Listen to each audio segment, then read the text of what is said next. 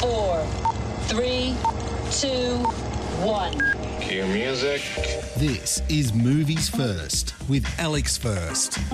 The pall of what she experienced as a Romanian gypsy at the tail end of World War II sits heavily on Maya, played by Noomi Rapace's shoulders.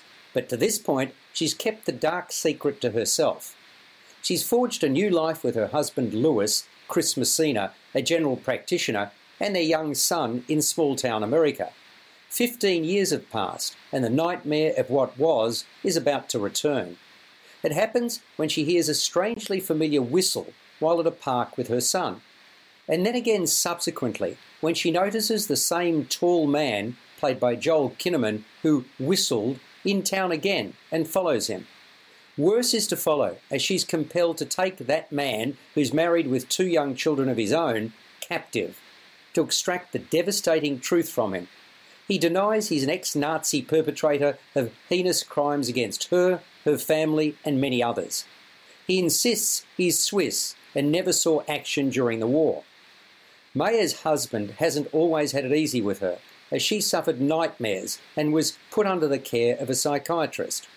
Her memories of the last chapter of the war are fragmented, but she's in no two minds about this man and what he did. All this, of course, is a bombshell to her husband, who isn't sure where the truth lies.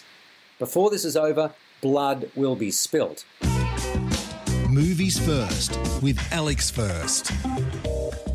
It's the intensity of performance by Noomi Rapace that will be my enduring memory of the secrets we keep. Hers is a commanding presence. She's relentless, so much so that you dare not avert your gaze. The look in her eyes says it all. From the outset, there's a sense of dread that permeates the picture. Horror, anger, and outrage are ever present, juxtaposed with the naive, neighbourly delights of a gentler era. The filmmakers have done a fine job capturing the look of provincial USA circa late 50s. The period detail, everything from the sets to the costumes, props, and cars, is mighty impressive. I knew where the plot was heading. That was pretty obvious. The film signals its punches too much, and I felt the interrogation dragged somewhat. Once it was revealed what Maya had endured, there were only limited opportunities to take that further.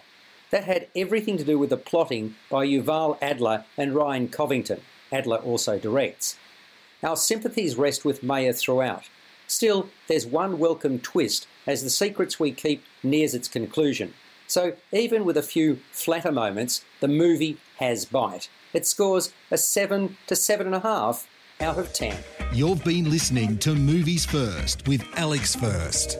Subscribe to the full podcast at Stitcher and iTunes or your favourite podcast distributor.